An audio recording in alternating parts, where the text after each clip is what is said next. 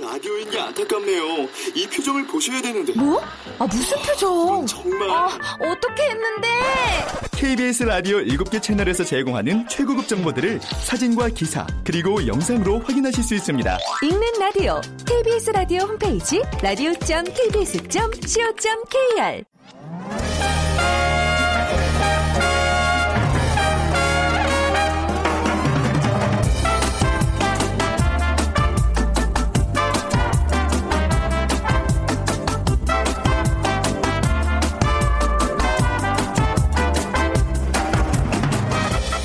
안녕하세요. 빅데이터로 보는 세상 아나운서 최현정입니다. 한국인이 가장 많이 배달 시켜 먹는 음식 하면 여러분 뭐가 먼저 떠오르시나요? 그쵸. 아무래도 치킨 아닐까요? 어, 아이들에게 뭐 먹고 싶니? 하고 물으면 자연스럽게 치킨, 햄버거, 돈가스, 간식 3종 세트를 말하는 경우가 많습니다.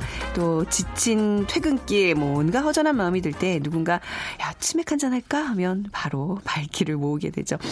언제부턴진 정확히 모르겠지만 치킨은요. 우리 일상과 같이 있고 우리가 행복을 느낄 때 치킨을 언급하는 경우가 많습니다. 자, 그래서 저희 빅데이터로 보는 세상에서는요. 올해 치킨 언급량과 행복과의 상관관계를 분석한 치킨 지수를 만들었는데요. 매주 우리의 행복감과 치킨 지수를 살펴봤습니다. 올해는 우리가 치킨과 함께 얼마큼 행복감을 느꼈을까요? 잠시 후 세상의 모든 빅데이터 시간에 치킨 지수로 본 2016 살펴보겠습니다. 그리고 연말이 가까워지고 크리스마스를 전후해서 어, 파스타 스파게티 좀 더 자주 먹게 되지 않나요? 돈이 보이는 빅데이터 시간에요. 파스타 전문점의 창업과 성공 전략에 대해서 알아보겠습니다. 자, 오늘 비키즈는요, 음, 이탈리아식 국수 파스타 얘기를 나눠볼 거잖아요. 자, 이제는 이탈리안 파스타, 우리에게 친근한 음식이 됐습니다. 사실 파스타는 일일이 열거할 수 없을 정도로 종류가 많은데요. 생긴 모양에 따라, 그리고 재료에 따라 부르는 이름도 다양하기 때문입니다. 어, 긴 파스타에는 단면이 둥근 스파게티도 있고요. 납작한 국수 링기네도 있고, 뭐, 이것처럼 구멍이 있는 것도 있습니다. 이것. 얇고 긴 튜브 튜브를 잘라놓은 것 같은 모습인데요. 구불거리는 모양이 특징입니다. 짭짤한 반찬 일색일 때 이것을 넣으면 샐러드 요리를 어 요걸 넣은 샐러드 요리 하나쯤 상위 올리면 아주 인기 만점인데 뭘까요? 1번 피자, 2번 마카로니, 3번 쫄면, 4번 잔치국수. 요거 노래도 있었어요. 네. 자, 당첨되신 분께는 커피와 도넛 모바일 쿠폰 드리겠습니다. 정답 아시는 분들은 휴대전화 문자 메시지 지역번호 없이 샵9730으로 보내주세요. 짧은 글은 50원, 긴 글은 100원의 정보 이용료가 부과됩니다.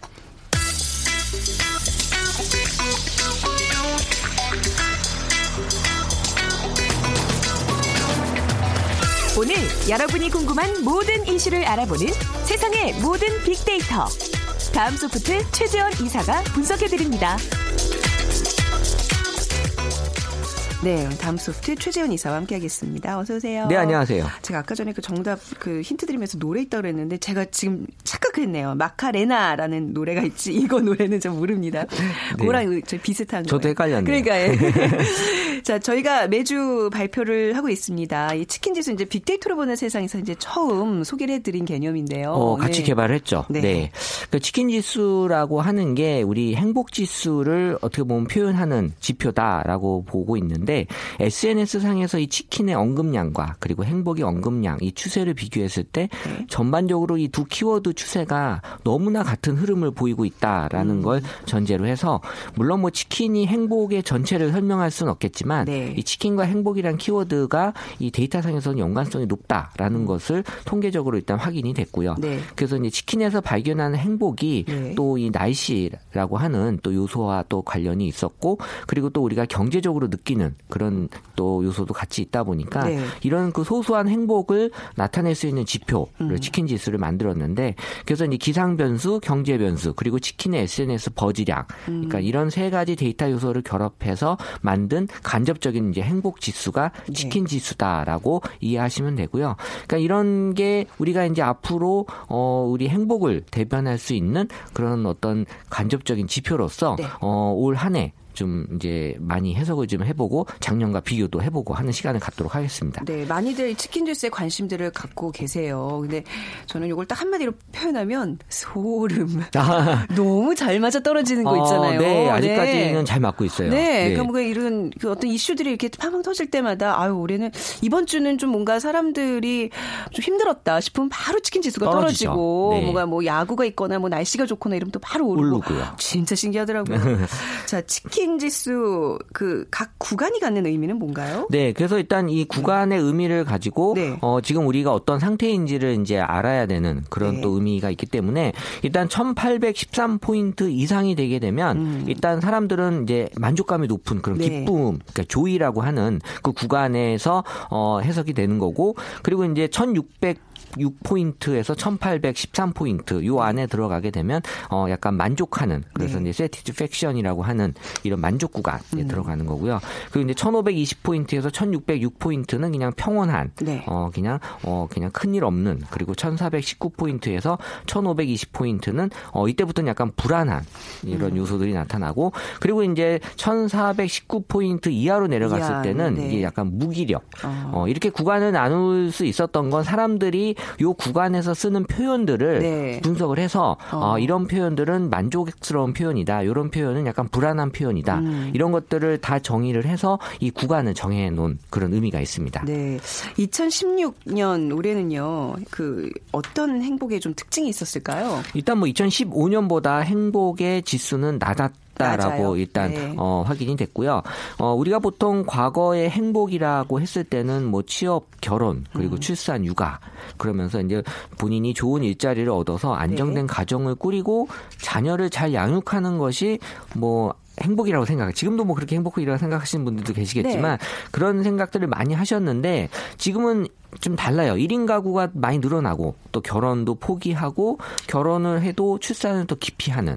그러니까 결국 어떻게 보면 관계 속에서 찾아내는 행복보다는 나 자신 또 나만의 경험에서 찾는 행복이 좀 행복 요소로서 많이 나타나고 있었다. 네. 이게 소비의 결정에 영향을 미치는 게 그전에는 다 가족이었는데 음. 지금은 뭐 가족이 있다 하더라도 나를 위해서 소소하게 또 이렇게 투자하려고 하는 네. 그런 어떤 모습들을 많이 보이면서 2016년의 행복의 특징은 약간 개인 성향도 많이 보여지고 있었다라는 게 보여, 어, 분석이 됐습니다. 음. 네.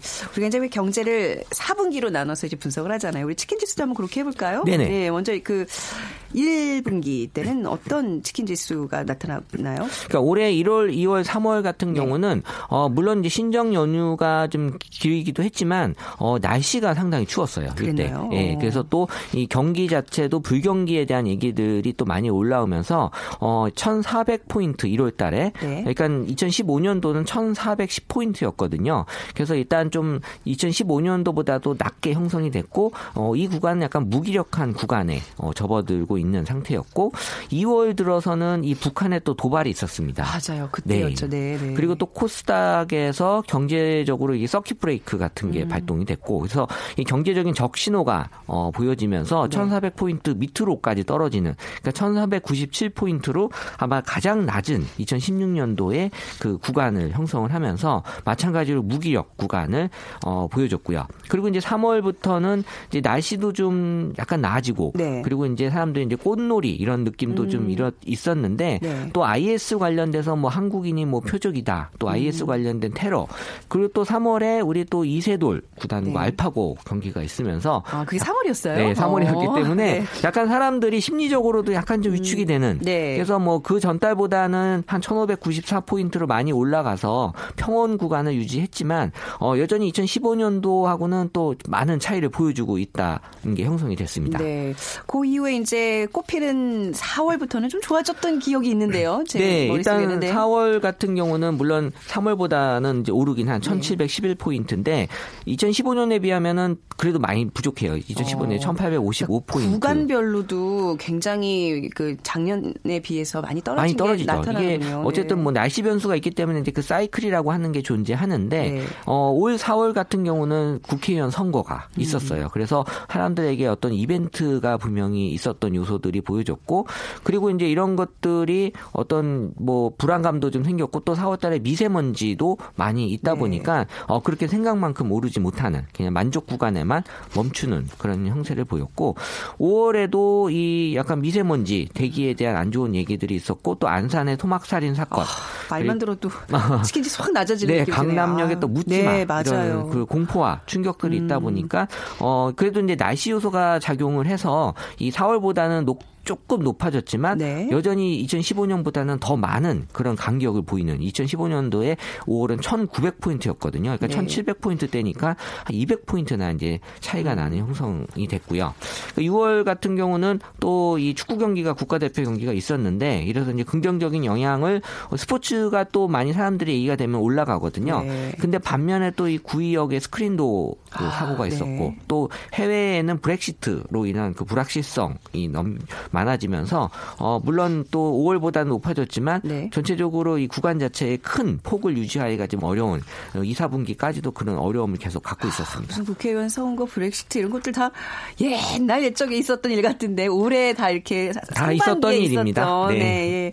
자 그리고 3분기 이제 여름, 아, 올 여름 진짜 더웠잖아요. 어, 거의 네. 폭염이었죠. 그래서 네. 폭염주의보가 여러 번 나왔었고 또 호위주의보도 또 여러 번 있었던 그러면서 이또 뭐 사드 배치 문제 같은 사회적 이슈 그리고 어, 또 김영란법에 대한 이제 헌법재판소의 합헌 결정 네. 뭐 여러 가지 복합적인 이런 일들이 많다 보니까 어, 크게 이 지수가 오르지 못하고 1796 포인트 음. 만족 구간을 형성을 했고요. 뭐 작년에 비하면은 여전히 또 많은 그런 차이를 보여주고 있었고 네. 이 8월에는 또 올림픽이 있어서 사람들이 어, 어떤 그 스포츠 경기에 대한 어떤 뭐 지금의 약간 어려움을 그쪽으로 약간 환기시킬 수 있는 어 그리고 또 이제 누진제에 대한 어떤 음. 아, 맞아요. 그 완화 예. 얘기가 좀 있었다 보니까 네. 어 작년보다도 높게 형성이 되는 어, 음. 첫 처음으로 이제 8월 달이 작년보다 높게 형성이 되는 1843 포인트 네. 그러니까 기쁨 구간에 이제 처음 안착이 된 거고요. 음. 어, 작년에 1798 포인트였으니까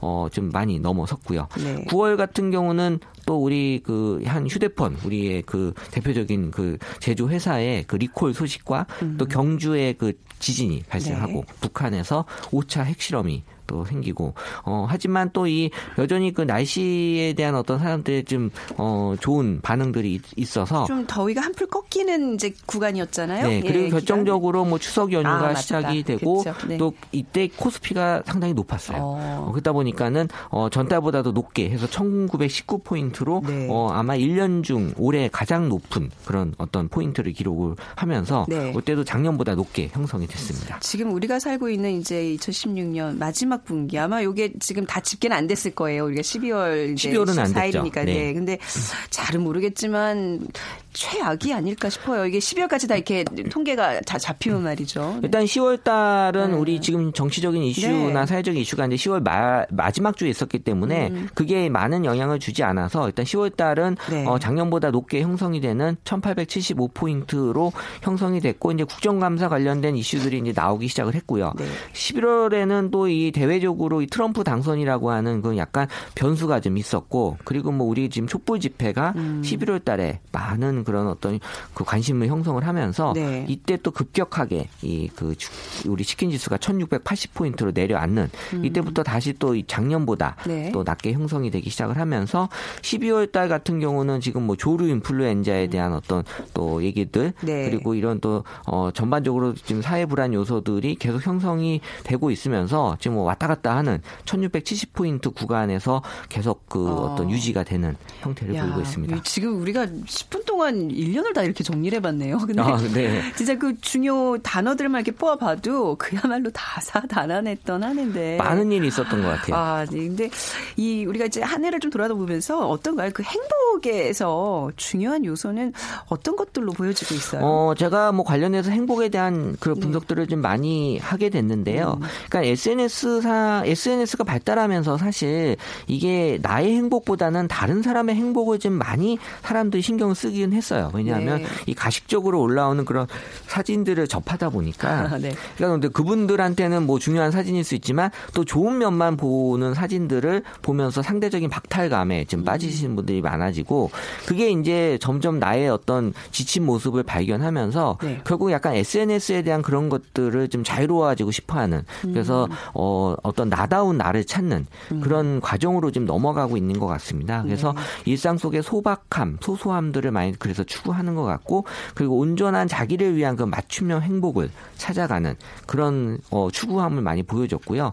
행복을 보통 아이스크림에 비유를 하더라고요. 아, 그래요? 그래서 어. 행복은 지금 당장 달콤하고 아무리 맛있고 큰 아이스크림이더라도 네. 금방 녹잖아요. 어. 그러니까 그게 그래서 행복은 크기가 아니라 빈도라고 하는 얘기가 아. 어차피 행복은 아무리 크더라도 네. 시간이 지나면 다 다, 사라진다. 마련이기 어, 때문에 네네. 이 작지만 빈도로 많이 오는 행복이 네. 더 오랫동안 남는 어, 그 행복이다. 굉장히 중요한 얘기네요. 네, 그래서 이제 소소함을 어. 그래서 많이 찾는다라는 네. 게 여기서도 보여지는 것 같아요. 어, 아주 큰 한 번의 어떤 행운 이런 것보다 정말 소소하게 매일매일 행복한 삶 그게 바로 우리가 추구하는 삶이 아닌가 싶어요. 네네. 자, 올 한 해 또 이렇게 치킨 지수로 돌아봤는데 이번 주 치킨 주스는 금요일에 발표해 주시는 거죠? 네네. 아, 네, 알겠습니다. 자, 다음 소프트 최재원 이사와 함께했습니다. 감사합니다. 네, 감사합니다.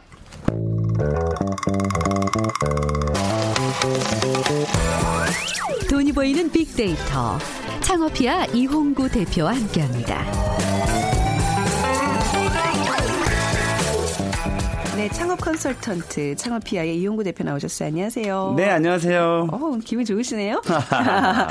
비키즈 그럼 부탁드릴게요. 네, 아, 사실 파스타, 이 파스타 얘기인데요. 파스타는 일일이 열거할 수 없을 정도로 종류가 상당히 많습니다. 네. 어, 생긴 모양에 따라서 그리고 재료에 따라서 이 부르는 이름도 매우 다양한데요. 긴 파스타에는 그 단면이 둥근 스파게티도 네. 있고 또 납작한 국수, 그러니까 링귀네라고 부르죠. 네. 이런 것도 있고 어, 또 요거처럼 어, 구멍이 있는 것도 있습니다. 네. 어, 얇고 긴 튜브를 잘라 놓은 것 같은 모습, 음. 그리고 구불거리는 모양 이것이 특, 특징인데 과연 이것은 무엇일까요?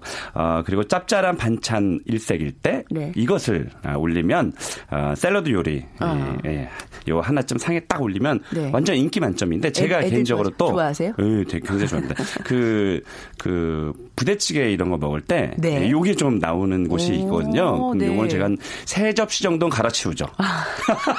그런 손님들 그래서 싫어합니다. 진짜 싫어해요. 매우 싫어합니다. 네. 그리고 적당히 원래- 드세요. 네, 제가 사실은 이런 거 보면은 네. 음. 일본 같은 데 가면은 뭐그 반찬 하나 이렇게 달라 그래도 다 개, 돈으로 돈으로, 계산하잖아요. 그렇죠. 네. 그러니까 우리나라도 언젠간 그럴 때가 오지 않을까 싶네요. 네. 그래도 우리나라 그 한식의 쪽 그 장점은 그 정? 퍼주는 거잖아요. 반찬 하긴 무한 리필 해 주는 손님 게. 입장에서 이런 얘기하면 되는데. 네. 그래서 그게 뭐냐고요. 네, 아, 1번, 참. 1번 피자일까요? 2번, 2번. 마카로니일까요? 3번, 3번 쫄면. 네. 4번 잔치국수. 네, 넷 중에 고르시면 될 것 같습니다. 네, 중에 고르셔서요. 휴대 전화 문자 메시지 지역 번호 없이 샵 9730으로 보내 주세요. 짧은 글은 50원, 긴 글은 100원의 정보 이용료가 부과됩니다. 저는 약간 네. 굉장히 파스타 즐겨 먹을 것처럼 생겼죠? 그러니까요. 그렇죠? 아니 진짜로요. 아, 근데 우리가 이 코너를 하면서 별로 안 먹어요. 어, 이 코너를 하면서 네. 저는 최현정 아나운서께서 네. 또 예쁜 또 여성분이시니까 아유, 그렇게 또 예, 말씀하시는 또 예쁘고 느끼하고 막 이런 거 좋아하실 것 네, 같은데 네. 뭐 전혀 아니시네요. 파스타에 왠지 그 와인 먹을 것 같이 생겼지만 네. 저는 아시죠 제 취향을. 네. 그래도 뭐. 좋아합니다 파스타. 근데 우리가 파스타라고 하기도 하고 스파게티라고 하기도 하고 이 정확하게 좀 용어 정리부터 해볼까요? 그러니까요. 파스타 음. 드시는 분들도 어 저도 이건 이제 역사적 기록을 조금 이제 되짚어 보면서 좀 알게 됐는데요. 네. 아마도 이제 드실 때뭐 음, 사연을 좀 아시면 더 맛있게 드실 것 같고요. 이 파스타는 말 그대로 저 이탈리아 국수를 뜻합니다. 이게 이제 어느 정도 오래됐냐면 네. 그 기원전 5천 년 경에 그 이탈리아 남쪽 해안에 살던 어떤 민족이 아, 여러 가지 모양의 파스타를 만들어 먹었다는 설이 있고요. 그러니까 굉장히 오래된 거죠. 또 폼페이 유적이나 고대 로마 유적에서도 이 스파게티와 관련된 그 조리 도구들이 발견되었다고 합니다. 그리고 네. 어 서기 1세기 때 어, 마르티노 코르노라는 사람이 쓴 네. 책에 보면 파스타 조리법이 또 기록이 되어 있대요. 이제 이랬던 것이 어 11세기에 이 아랍인들이 이탈리아를 점령을 하면서 네. 어 이렇게 즉석 원래는 이제 그때는 이제 그 즉석해서 반죽을 해서 이제 밀가루를 반죽을 해서 만들었는데 이때 이제 아랍인들이 사막을 횡단하기 위해서 어 이게 반죽을 해놓으면 금방 이제 부패가 되니까 네. 이것을 건조했대요. 그러니까 길게 만들어서 건조를 해서 네. 실로 꿰매 가지고 이렇게 달고 다녔대요. 오, 그러면 네. 이제 부패하지 않으니까. 이렇게, 네. 오. 그게 이제 지금 그 파스타집마다 어, 건조면을 파느냐 네. 또 생면을 파냐 이거에 따라 달라지, 달라지지만 우리가 아주 자주 먹는 것은 건조면이거든요. 네. 어 이제 그게 이제 11세기에 이미 유래가 됐고 이게 이제 드디어 17세기에 와서 어 우리가 이제 자주 먹는 토마토 소스 스파게티. 이때 17세기가 그 토마토가 17세기에 이탈리아로 들어온대요. 근데 17세기에는 이제 관상용으로만 토마토를 생각했는데 이게 이제 18세기 후반 식용이 된 게 그렇게 그러, 오래 얼마 안 된 거예요. 된게 아니네요. 어, 그래서 오. 18세기 후반 그 하고 19세기 그 사이에 소금하고 왜 바질이라고 있죠. 음. 네네. 향. 어, 그 바질을 넣어서 어 이제 면을 삶아낸 거죠. 이 토마 아니 토마토를 넣어서 네. 이 삶아낸 거죠. 그래서 그게 지금의 이제 그 토마토 스파게티가 됐던 거고 네. 어 이게 이제 1933년에 이르러서 드디어 이제 대량 생산이 돼요. 그러니까 음. 네. 이 면을 뽑아내는 기계가 만들어지면서 네. 그때 이제 대량 생산되면서 파스타, 그러니까 음. 스파게티가 어, 현대화되고 발전이 된 게 된 겁니다. 네, 그래서 그렇군요. 역사는 굉장히 오래된 거죠. 그렇죠. 파스타가. 네. 음. 우리나라에 파스타 전문점이 몇 개나 되나요? 숫자가 네, 집계돼요? 에, 제가 파스타 전문점을 검색을 한번 해봤는데 어, 꽤 많아요. 7,337개 정도가 네. 나왔고요. 역시 대중 음식이다라는 점이 이 숫자에서 좀 판명이 된 것 같고요. 어, 프랜차이즈 회사는 어, 브랜드는 한 10여 개 정도 되는데 네. 많은 건 아니죠. 한뭐 10여 개 정도면 그런데 이게 제가 이제 궁금해서 왜냐하면 스파게티를 또 피자를 파는 집에서 또 팔잖아요. 네, 네, 네. 그래서 피자집을 검색을 해봤는데 무려 103개의 피자 전문점이 브랜드가 프랜차이즈. 나오더라고요. 네, 프랜차이즈가 오, 꽤 많네요. 엄청 많은 거죠. 오, 그러니까 네네. 우리가 아는 데는 몇 군데 안 되는데 네. 실제 우리나라 사업하는 그 브랜드 103개 정도 네. 어, 이 정도 됩니다. 네. 그래도 좀 좋은 날, 뭐 네. 데이트하거나 뭐 이럴 때 파스타집 찾잖아요. 예. 네, 저 어제도 인사동 갔다 왔거든요. 네. 음, 인사동 삼청동 쪽에 되게 예쁘고 맛있는 파스타 집이 있는데, 네. 어, 특히 우리, 어, 어제 저희가 남자 4명이서 가가지고 네? 예, 손님들이 다 쳐다봤어요. 남자 네 명이서 어, 창피해서. 죽는 줄 알았어요. 그러니까 아직까지도 파스타 하면 그런 인식이 있어요. 뭔가 네. 남녀가 같이 혹은 여성 취향의 좀 그런 음식이라는 네, 거. 저희가 네. 왜냐면 뭐 그 다양한 이제 업종의 네. 컨설팅을 하니까 스파게티 뭘좀 연구하러 갔는데 네.